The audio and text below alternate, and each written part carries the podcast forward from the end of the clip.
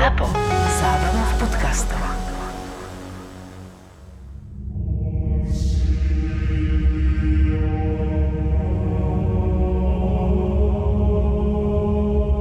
Začneme dnes s takým fanfektom, ktorý ma zaujal najviac pri príprave tejto epizódy a to, že najdlhšie stavali katedrálu v Európe až 600 rokov.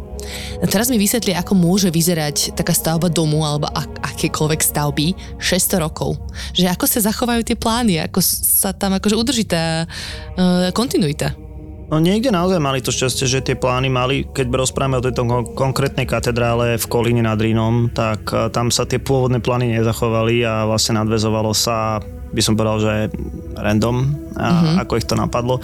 A to, že sa to stalo, stávalo 600 rokov je pravda, ale na druhej strane je to aj taký oklam, pretože je tam dosť veľká pauza, možno 200 rokov sa to nestávalo, čiže začne sa niekedy v 13. storočí a postaví sa východné krídlo Zatiaľ, čo tá ostatná časť sa bude pomaličky búra, lebo je to katedrála, ktorá tam už stala predtým. A potom bude pomerne veľká pauza, zhruba od polovice 16. storočia do 19. storočia, pričom napríklad taký e, pôvodný stredoveký e, výťah či žeriav tam bude stále na streche. 400 rokov ho tam nechali. Zhruba ho tam 400 zabudli. rokov, presne tak. No zabudli, vedeli o ňom a sú aj také akože dobové rytiny a malby, kde je Že zachytený memečka, ten že žeriav. stále tam ten žeriav je, hej. A potom v rámci e, nejakého akože nemeckého nacionalizmu 19. storočia a zároveň aj procesu zjednocovania Nemecka, takého romantizmu sa tá, sa tá katedrála dostávala. Trvalo to ďalších 30-40 rokov a je dostávaná Mala šťastie, že prežila druhú svetovú vojnu. Mm. Aj tam samozrejme potom muselo dojsť k nejakým opravám, takže preto 600 rokov. No a je to ešte teda stále gotická katedrála, keď bola dostávaná naprieč ďalšími piatimi slohami? Už bola uh, otázka pre kunzistorikov, je to gotická katedrála, uh, lebo sa to stávalo v rámci tých, tých noriem, jasné, že tí kunzistorici by si povedali, že tam sú iné materiály, takže akože nie je to úplne uh, real, ale nie je to ani fake. Jasné. Takže gotické katedrály sú naša dnešná téma, podľa mňa vynikajúca. Ja milujem sakrálne stavby, ktoré nejako ma nadchýňajú, že ako človek dokáže to až pohrotiť, hej, keď sa chce dostať k Bohu. No a samozrejme budeme sa rozprávať aj o všelijakých absurditách, ale to už zvlášť v našej mini epizódke, ktorú nájdete na slovenskej podcastovej aplikácii Toldo budúci týždeň. Takže určite si ju tam vypočujte a zároveň tak môžete podporiť aj náš podcast.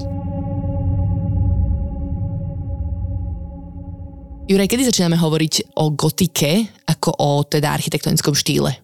Zhruba v polovici 12. storočia vo Francúzsku vládol e, král Ludovic VII a na jeho dvore pôsobil taký opát, e, opátstva v Saint-Denis, ktorý sa že Suger, alebo Suger, Suger.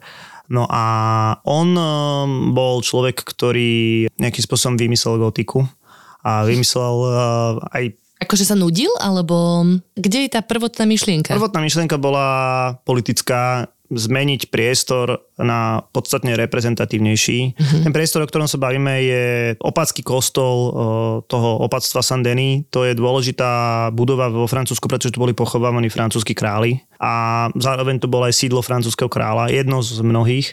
A tak e, v čase, kedy bol král na križackej výprave, tento opát e, vymyslel akési, akési nové priestorovanie, zrušil starý priestor, postavil nový, oveľa svetlejší a vyšší, no a tým pádom ako keby zaviedol nejaké také nové pravidlá pre štýl. Predtým teda existovali románske kostoly, ktoré neboli až také vysoké, mali malé okná, boli relatívne dosť temné, z kameňa a neboli také vyzdobené. To som iba tak akože zbežne teraz ano. povedala, naznačila tie rozdiely, ktoré vlastne gotika bude prinášať, ale skús to uviezť na pravú mieru. Dobre, uh, románsky štýl vznikne niekedy v 11. storočí, v čase, kedy sa v Európe oteplí a ľudia začnú chodiť na púte, poviem to takto.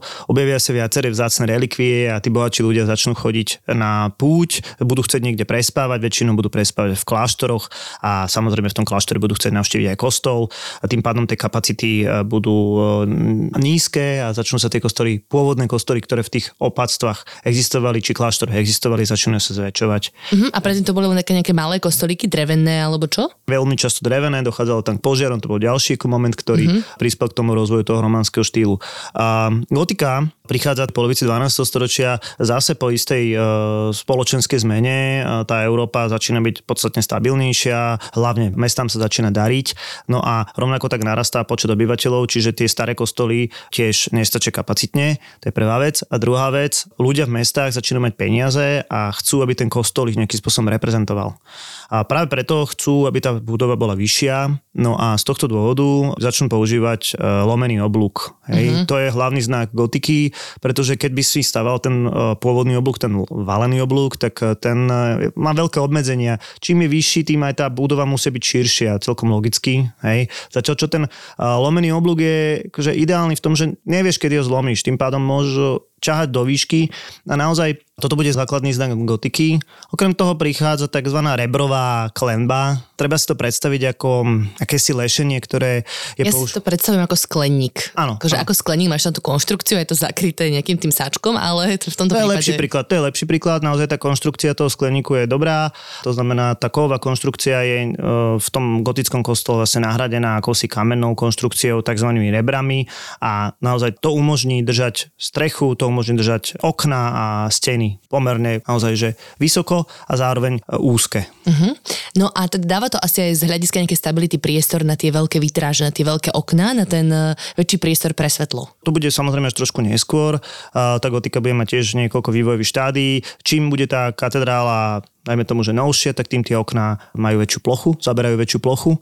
To sú stovky metrov štvorcových. Zároveň, keď e, tí gotickí architekti začali stavať tieto katedrály, tak došli na to, že keď majú tú stavbu vysokú, tak sa múry začínajú rozchádzať von a preto sa vytvoril taký oporný vonkajší systém, ktorý je typickým tiež ďalším znakom uh, To sú také nohy zase, ako dračie nohy. Áno, také rebrá, ktoré sú zvonku. Tiež to symbolizuje to, že tá gotická katedrála mala byť krajšia zvnútra ako zvonku. Je to vlastne parafráza na kresťanstvo, e, že ty máš vlastne preniknúť dovnútra. Človek má byť dobrý zvnútra. Mm-hmm. Aj kresťanstvo je akože dôležitejšie znútra ako zvonku. Uh-huh. A pritom tie gotické katedrály sú podľa mňa krásne zvonku. Sú, sú, hej, ale prvorada je to vnútro. Jasné. Ale teda najmä bolo to stred vesmíru, toho človeka, bol to stred celého mesta. Naozaj mesta, ktoré začali stavať takéto katedrály, sa neumerne zväčšili a lákali stále viac a viac ľudí. No a teda hovoril si, že začali s tou prvou výstavbou vo Francúzsku a kde sa to potom šírilo po Európe? Najmä do Nemecka, relatívne e, do Anglicka samozrejme. V Španielsku bola situácia iná, pretože bolo stále pod nadvládou Maurov či moslimov, takže sem tá gotika príde až v nejakej tej svojej finálnej fáze. Hovorí sa, že gotika nikdy neprišla do Talianska, aj keď teda najväčší kostol v Taliansku je Milánsky dom, ktorý je gotický. No a samozrejme gotika príde aj do Strednej Európy. A zároveň musím povedať, že to je prvý štýl, ktorý nezasiahne e, východnú Európu, e, pravoslávnu Európu, pretože to už proste pre nich nie je zaujímavé. Uh-huh. Oni stále stavali cibuľkové kostoly, hej? Áno, oni si už odtiaľ to pôjdu svoje. Uh-huh. Ako z času ich tam zasiahne nejaký barok, ale, ale inak je to uh-huh. stále to isté. A územie Slovenska to zasiahlo?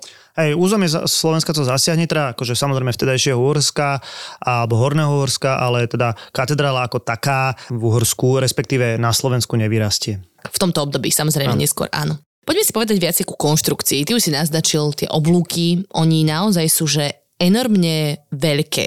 Hej, ak ste navštívili nejakú katedrálu, tak už len na Slovensku dajme tomu Dom svätého Martina alebo Dom svätej Alžbety, alebo boli ste práve napríklad v Milánskom dôme alebo v nejakej inej katedrále v Notre Dame v Paríži, tak to sú, že neuveriteľne vysoké stavby a mne to fascinuje, ako ten stredoveký človek dokázal vymyslieť konštrukciu, aby to držalo najbližších tisíc rokov.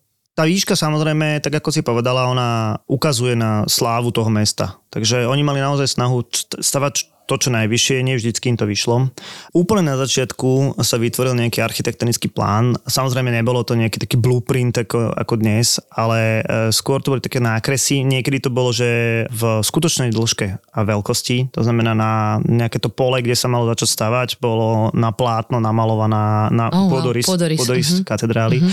Potom sa vytvoril akýsi model, ja neviem, vo veľkosti dvoch metrov z nejakého dreva a podľa toho sa začalo stavať. Vykopali sa zákopy, tie najväčšie katedrály majú základy v hĺbke 14-15 metrov a už len to je akože obdivuhodné vypočítať to tak, aby vám to sedelo.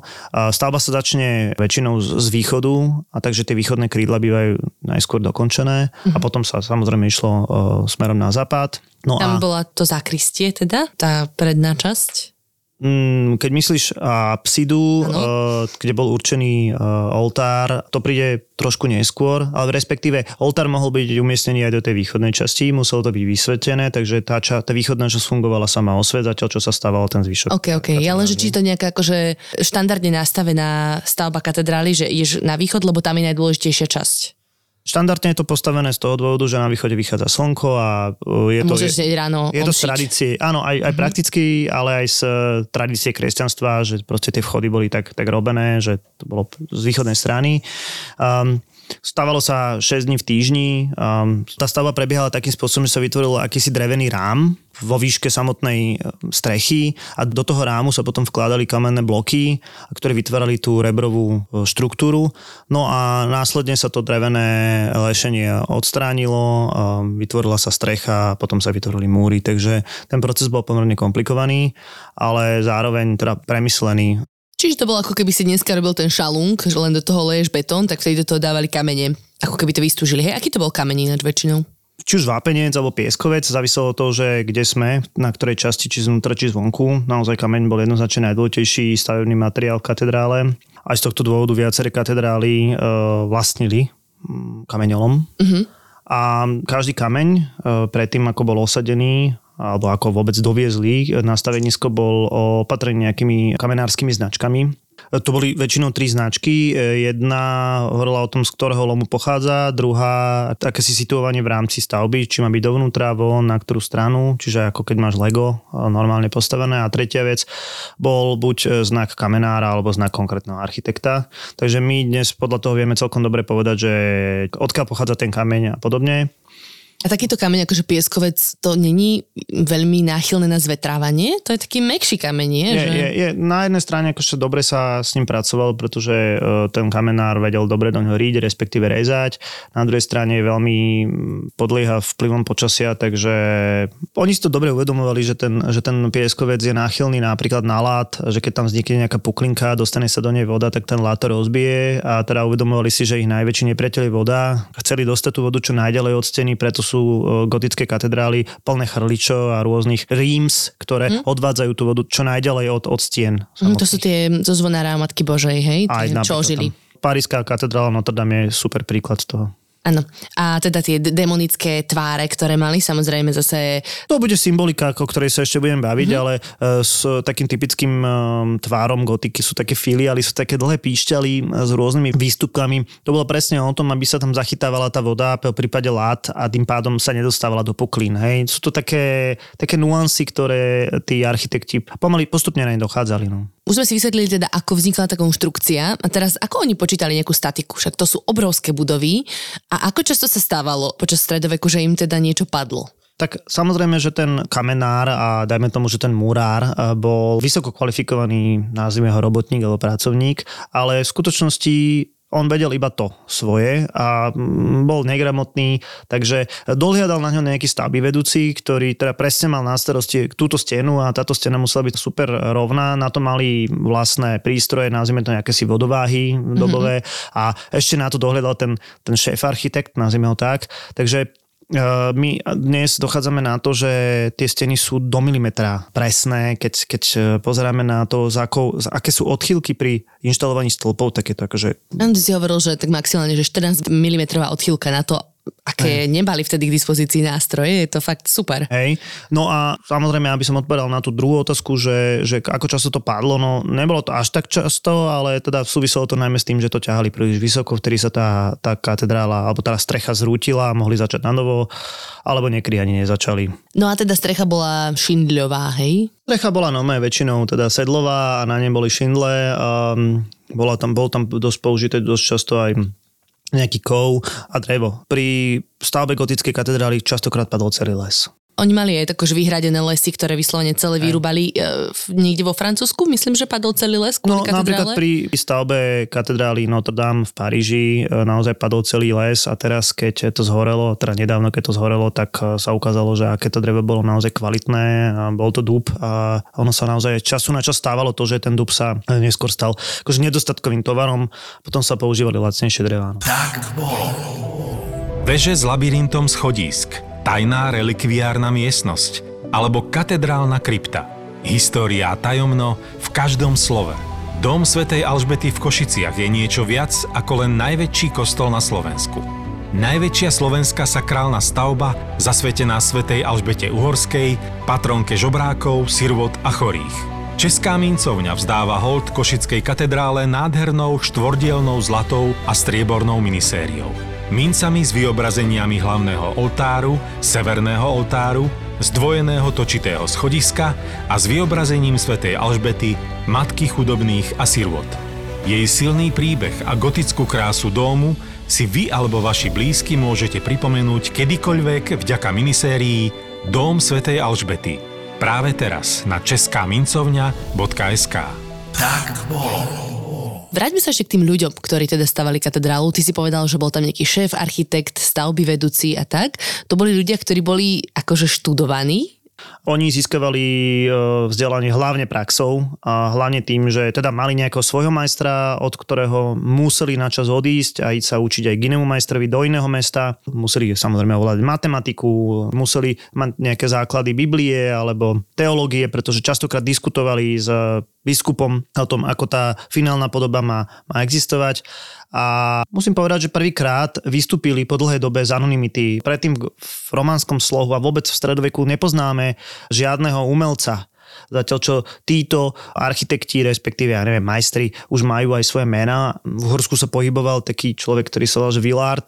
Dnes nevieme, že či bol architektom alebo bol len e, na, zručným maliarom, pretože sa nám zachovali viaceré obrázky kostolov a, a katedrál, ale teda u nás je dosť známy.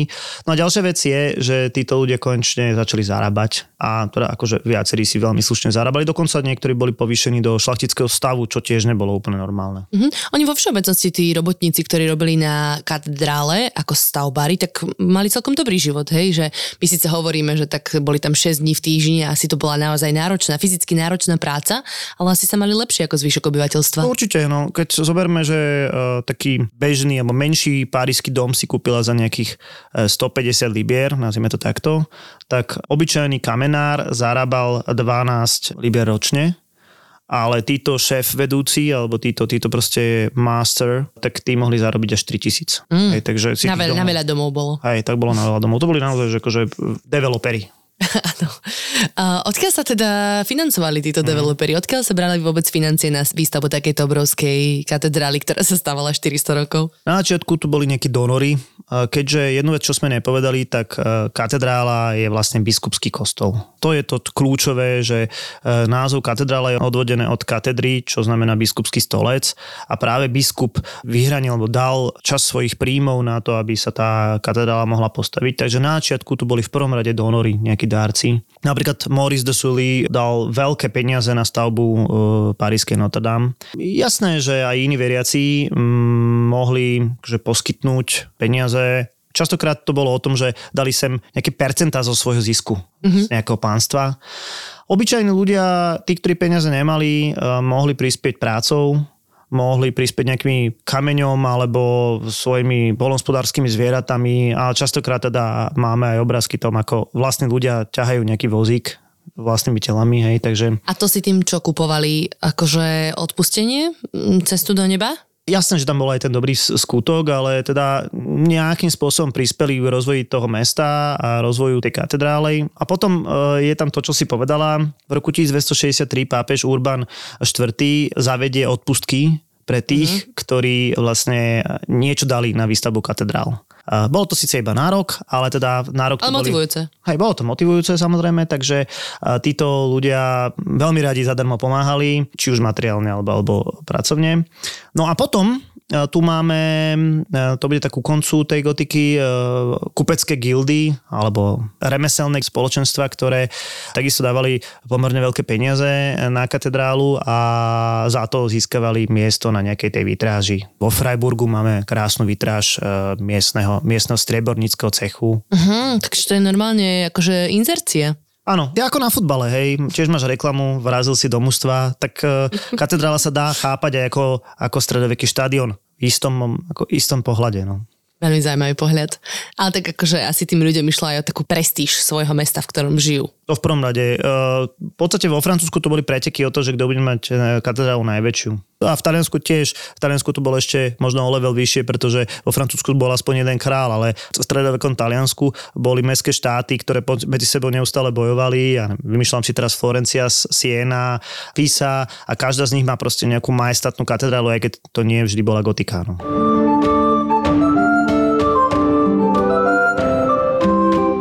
25. apríl 1271, spomienka Ludviga der Gastgebera, hostinského z Kolína nad Rínom.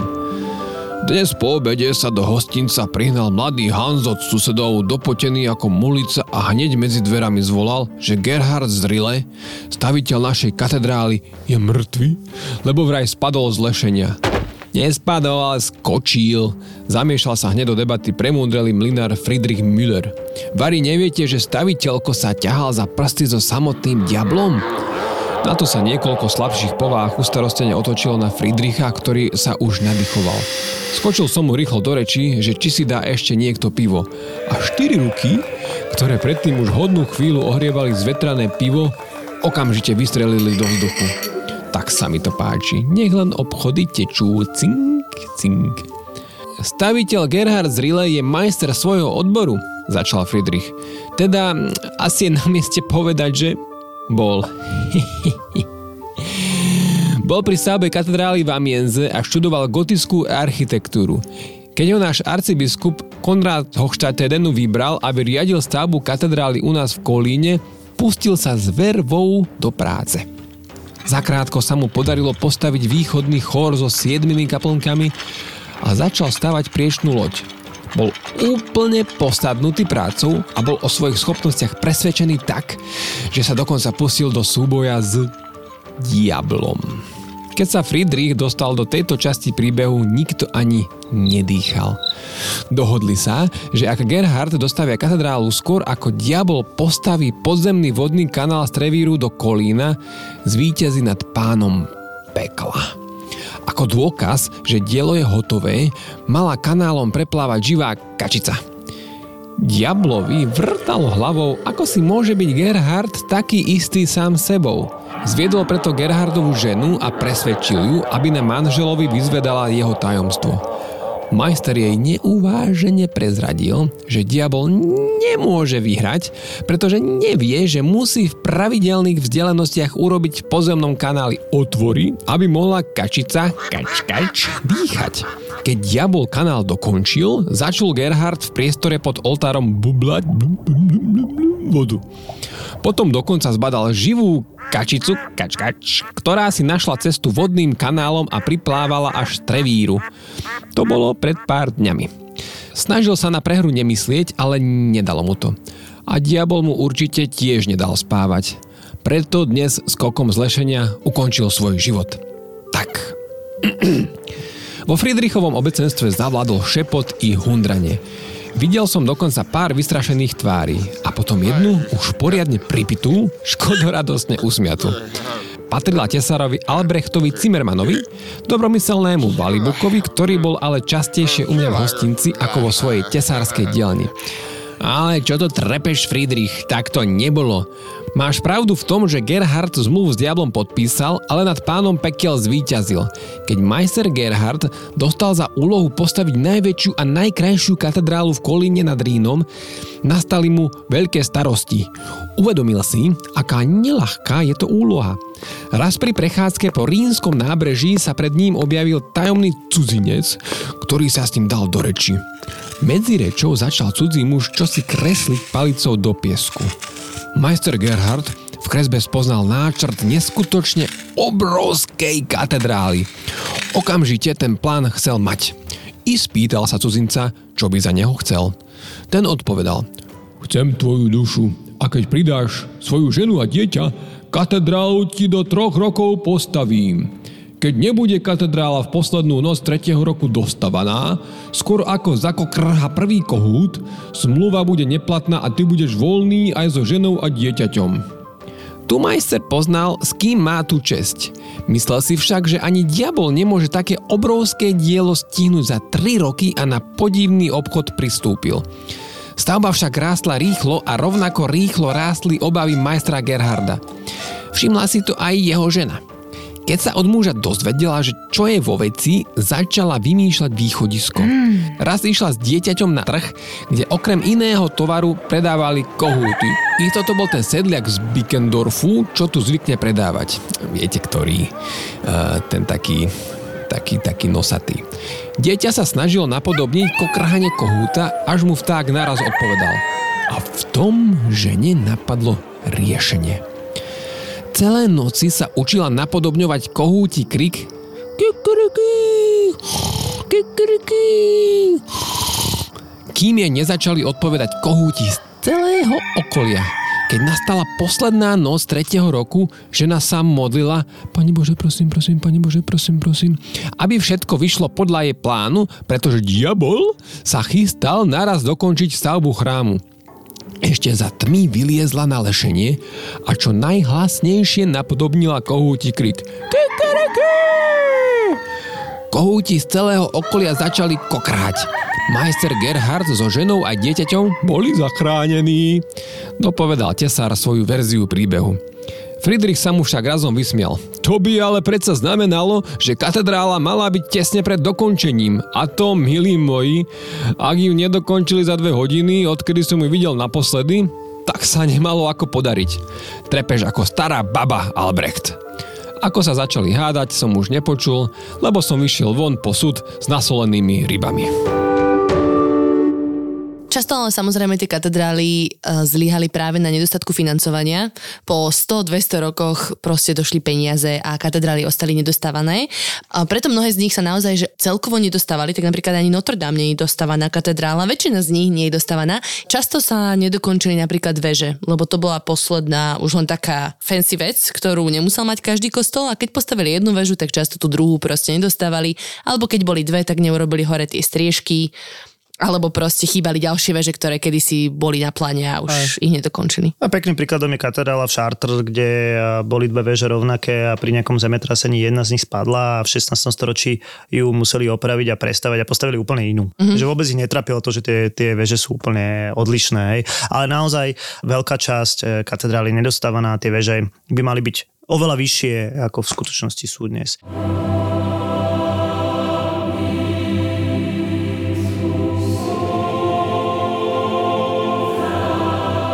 16. september 2022, denník Žána Furkorda, turistického sprievodcu. Sprevádzanie po historických pamiatkách Francúzska som sa našiel a vždy, keď sprevádzam novú skupinu, mám ten istý cieľ. Dosiahnuť, aby si aspoň niečo zapamätali. Dnes ideme do nádhernej katedrály v Chartres, o ktorej väčšinou nikto z nich nikdy predtým nepočul. Už takto nejako to návštevníkom zvyknem rozprávať. Katedrály sú ako tajomné svety aj keď nepočúvajú, tak namiesto toho, aby som sa ich snažil upútať hlasným prejavom, stíšim hlas skoro až do šeptu. Vtedy majú pocit, že im uniká nejaké tajomstvo, pristúpia bližšie a naozaj sa započúvajú. Áno, dajú sa prebehnúť za chvíľu. Jedna fotka organu, jedna oltára, 3 sekundy pohľad do výšin pod strechu, ktorý aj znudeného turistu na chvíľu vytrhne zo zamyslenia, lebo je to fakt vysoké a tu sa väčšinou zasmejú. Ale potom už späť, pohľad na displej alebo rýchlo medzi lavice či do uličky, kde hľadá nezbedného potomka. My ale na chvíľu zastavíme a porozliadneme sa po tajomstvách, ktoré táto krásavica, katedrála v Chartres, skrýva. Je tu až 176 sklenených okien. Väčšina z nich má vitrážové zdobenie a ponúka nádherné obrazce. Práve vďaka tomu sú vysoko cenené z historického i umeleckého hľadiska. Pri oltári sa nachádza séria obrázkov, na ktorej je stvárnený život Panny Márie. Na severnej strane je zase vidieť výjavy zo starého zákona. Na iných oknách sa nachádza nový zákon, ale aj zobrazenie apokalipsy či iba ornamentálne zdobenie. Zaregistrujem 15 foťákov namierených na okná a 2-3 pohľady na mobily. Správy, Instagram. To hneď napravíme. Podľa legendy stojí katedrála na ezotericky veľmi vzácnom mieste. Podľa druidov bola v tunajšej jaskyni silná energia, preto tam organizovali stretnutia pri ich omšiach a rituáloch. V súčasnosti je na tom istom mieste situovaná krypta kostola. Pohľadom narazím na prekvapené vytiahnuté obočia, kde tu zazriem aj trochu strachu. Tak ešte pritvrdíme. Možno mi nebudete veriť, ale jedno tajomné miesto, kde sa odohrávajú sakrálne rituály, sa nám tu ešte zachovalo. Poďte sa pozrieť. A už sa hrnú dopredu, dobre, že ma neprekotia. A pritom, keby sa zamysleli a poriadne počúvali, čo hovorím, uvedomili by si, že vlastne skoro trepem. Veď každý jeden kostol je miestom, kde sa dejú sakrálne rituály, a to pri každej jednej omši. Ale tajomstvá fungujú a ja sa ich sily nechcem vzdať. Ideme teda. A kto sa poriadne díva pod nohy, zbadá, že podlaha nie je len obyčajný kameň. Je to veľký labyrint. Labyrint bol neoddeliteľnou súčasťou gotických katedrál. Ten šartr je kruhový, geometricky veľmi zložitý a má priemer asi 13 metrov. Celková dĺžka špirálovitého chodníka je 261,5 metra a prechádzka labyrintom je dlhá viac ako pol kilometra.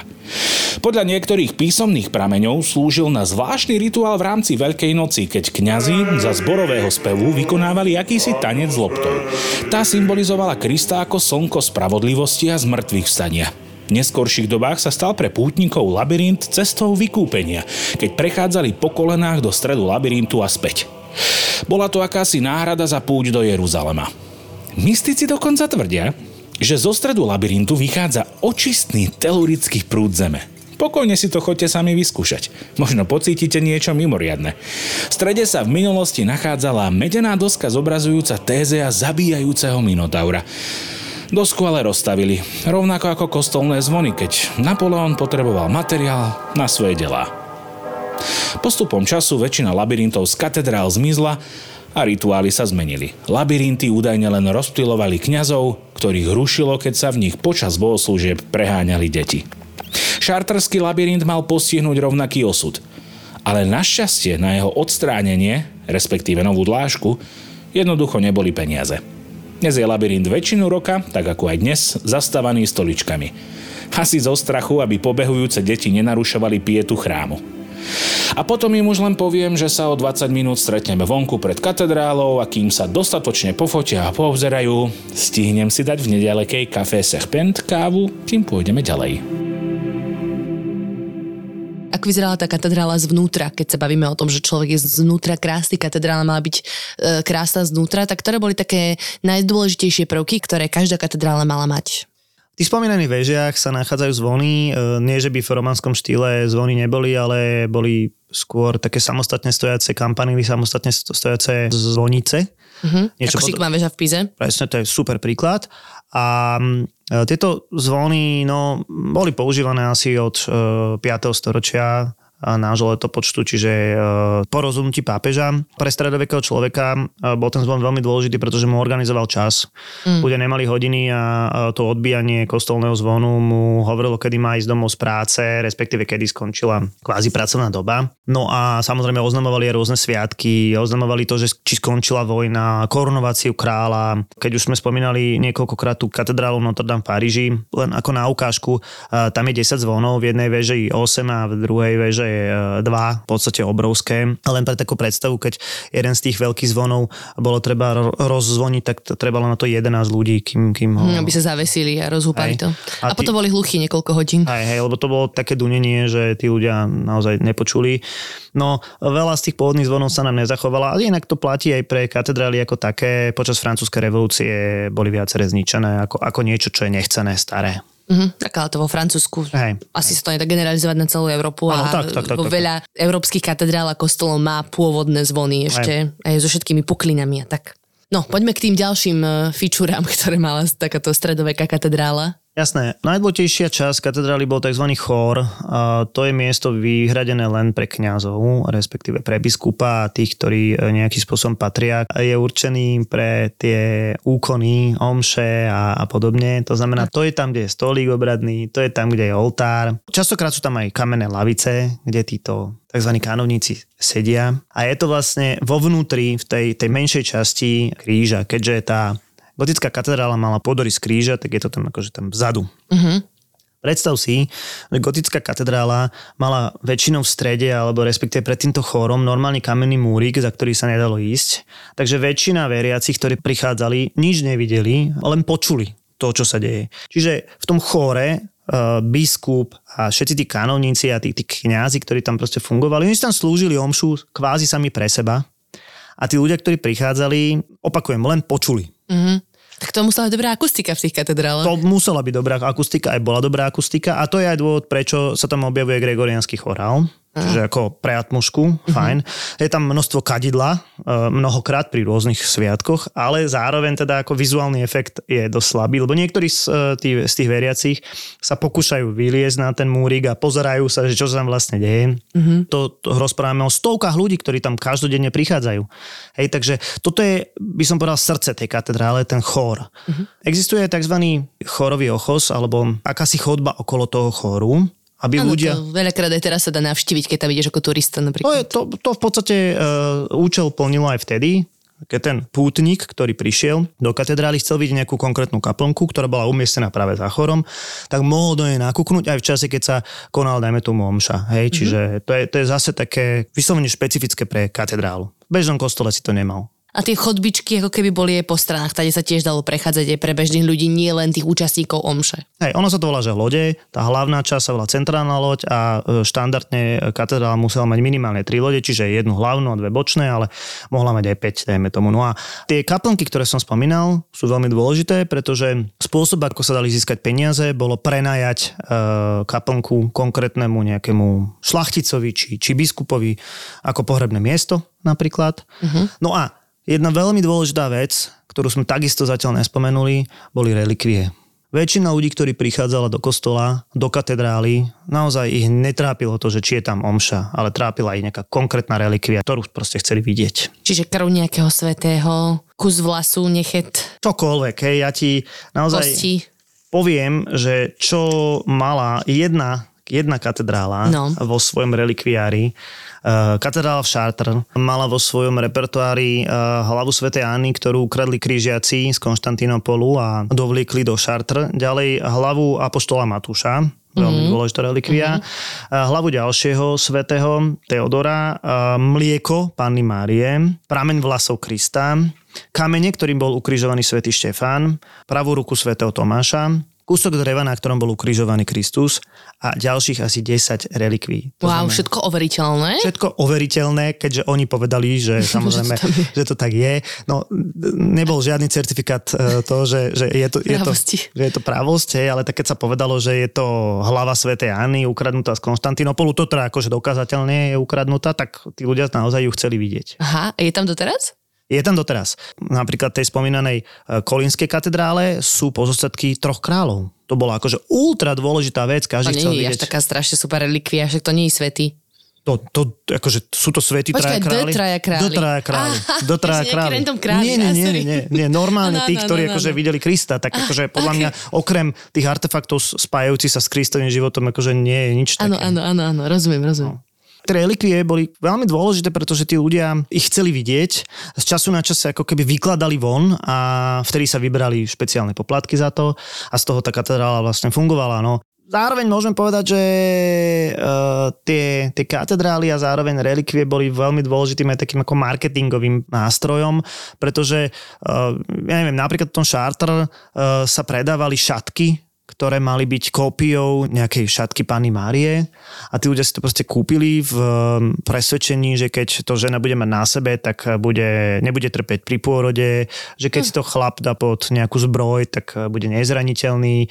Zároveň tí ľudia uh, minali peniaze u krčmárov. Takže bol to je úplne turistický ruch proste rozvinutý, ako aj teraz. Hej, ako... Máš tam one všelijaké mince s tou Hej. katedrálou a tiež si to kúpiš na pamiatku. Vieš? Inak aj takéto akože spomienkové predmety boli aj v tom čase. Uh-huh. Ale zároveň ale musím povedať, že až taký veľký stimul pre to mesto to nebolo. Tá katedrála stále, stále proste fungovala z tých církevných daní. To je akože kľúčové, hej, lebo asi 6 tisíc e, libier trebalo ročne na, na údržbu, takže to boli ďalšie veľké peniaze. 27. máj 1460, denník Anne-Marie Lefebvre, obchodníčky s látkami a vášnivej podporovateľky umenia. Posledných dňoch som sa veru nezastavila. Až teraz, keď už je po všetkom a všetko, chvála pánu, panne Márii aj svetému Jurajovi, dobre dopadlo. Mons, moje milované mesto, sa niekoľko týždňov pripravovalo na Dukas de Mons, ktorý bežne voláme Dudu. Je to festival, ktorý každoročne premení naše ulice na miesto radosti a osláv. Ako obchodníčka s látkami som zvyknutá na rušno v meste. Obchod mám na hlavnej ulici, na začiatku ktorej je mestská brána v hradbách a na konci sa týči katedrála. Ale počas dudu je ten ruch niečo úplne iné. Všetko ožije, ľudia sú radostnejší, rodičia deťom viac dovolia, nakúpia im sladkosti a sebe doprajú nejaké to vínko naviac. A nech, veď to k tomu patrí. Dudu je slávnosťou, kde velebíme svätého Juraja, ktorý podľa legendy zabil draka. Mesto je vyzdobené, prechádzaním slávnostná procesia, šlachta ľudu zaplatí víno, koláče a aj žobrote sa ujdú kupóny na almužnu. Keď som bola malá, môj otec ma vzal na Dudu a odvtedy som si magickú atmosféru, ktorá ožíva v uliciach, užívala každým rokom viac a viac. Tento rok som však dostala nezvyčajnú, ale o to vzrušujúcejšiu úlohu. Pomôcť s kostýmami pre procesiu, vrátane toho najdôležitejšieho pre svätého Juraja – je to pre mňa veľká podsta, nakoľko milujem umenie a vždy som sa chcela stať súčasťou príprav na tento výnimočný festival. Pridať sa k ansámblu som si však sama od seba netrúfala. Až kým ma tento rok neoslovil Olivier, ktorý celú tú parádu organizuje. Prípravy boli náročné.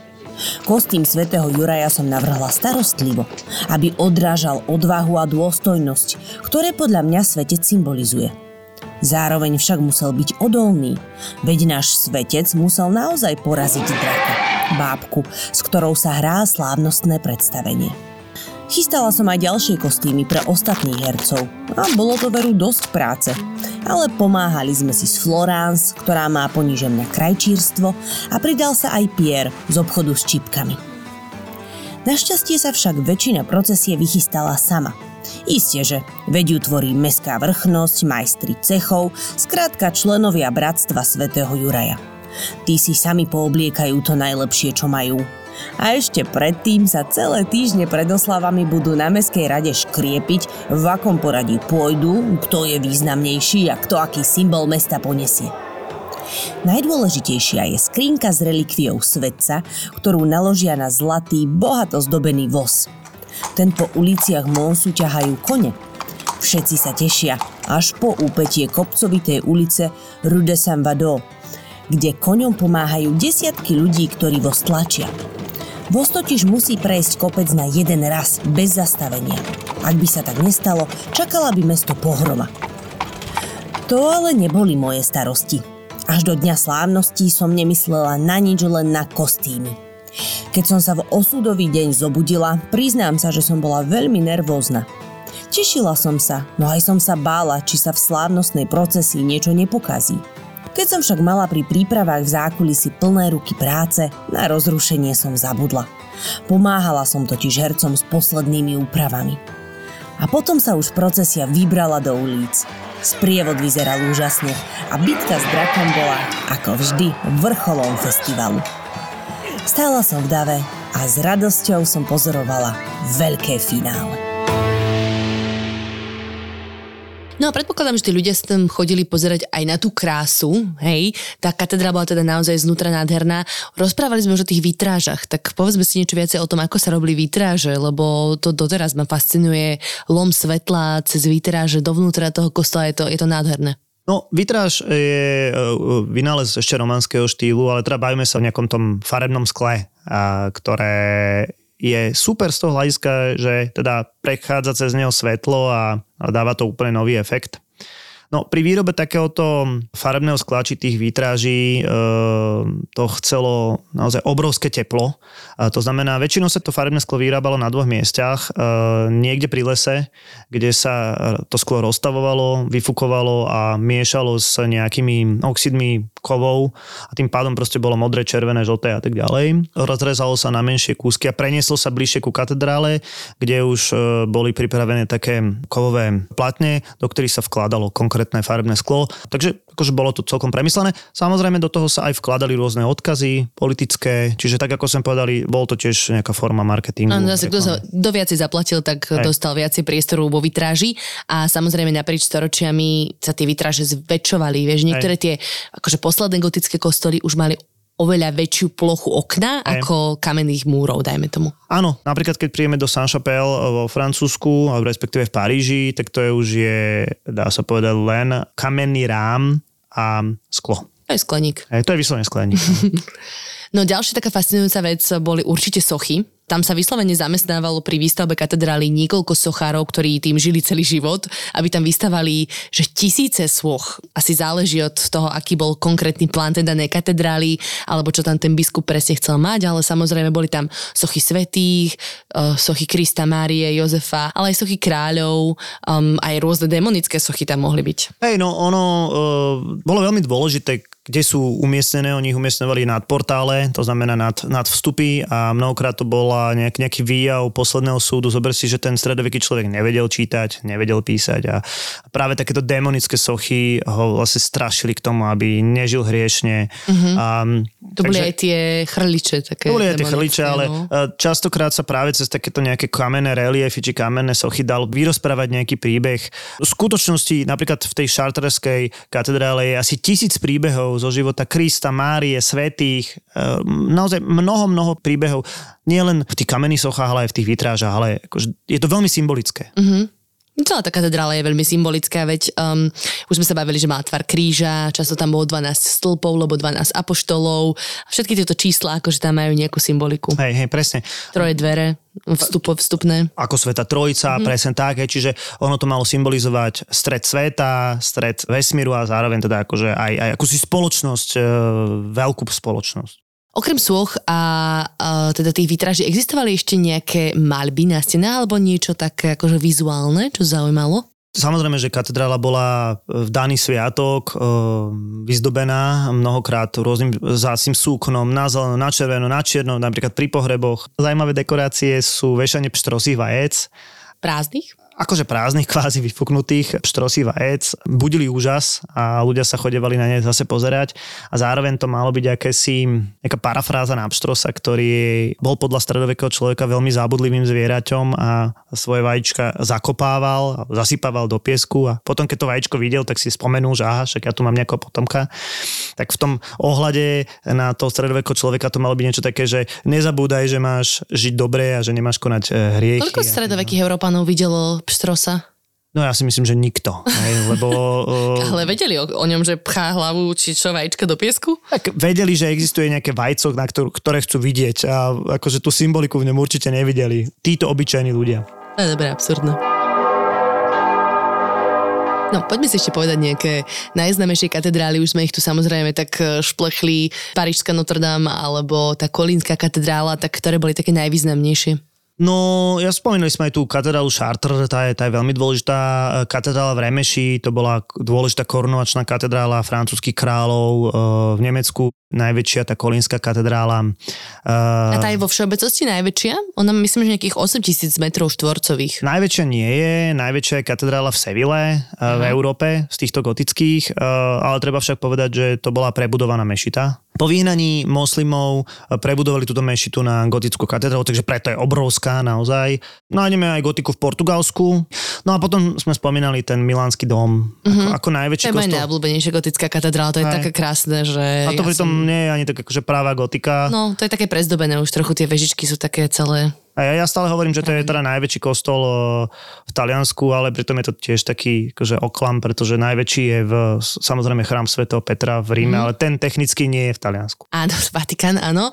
A to je dokonca sedemloďová katedrála. To je bazilika. Ach, To je bože. bazilika. Dobre, nebudeme sa dostávať do týchto detailov, aký je rozdiel medzi katedrálou a bazilikou. No a teda ešte na tom našom území. Tak na našom území určite katedrála Sv. Alžbety, alebo teda dom Sv. Alžbety v Košiciach. To je na uhorské pomery najdôležitejší kostol, na stredoeurópske pomery možno porovnateľné s Prahou. Naozaj, že super extra dôležitý, aj keď teda až taký neskoro gotický. No a dom svätého Martina v Bratislave tiež má veľmi dôležitú svoju rolu. Hral ako korunovačný kostol uhorských kráľov neskôr. No. Trnava miluje krímy a preto ZAPO do Trnavy prináša profil zločinu s Kristínou Kevešovou. V piatok 1. marca v Lighthouse klube. A to nie je všetko. Prvý raz si naživo vychutnáte aj najzábavnejšie príbehy našich skvelých veterinárov z podcastu Zveromachry. Zveromachry. Jeden večer, jedno pódium, ale dva silné zážitky. Profil zločinu s Kristínou Kevešovou a Zveromachry. Piatok, 1. marec, Lighthouse Club Trnava. Vstupenky zoženieš na zapotur.sk. ZAPO. Zábrná v podcastovách.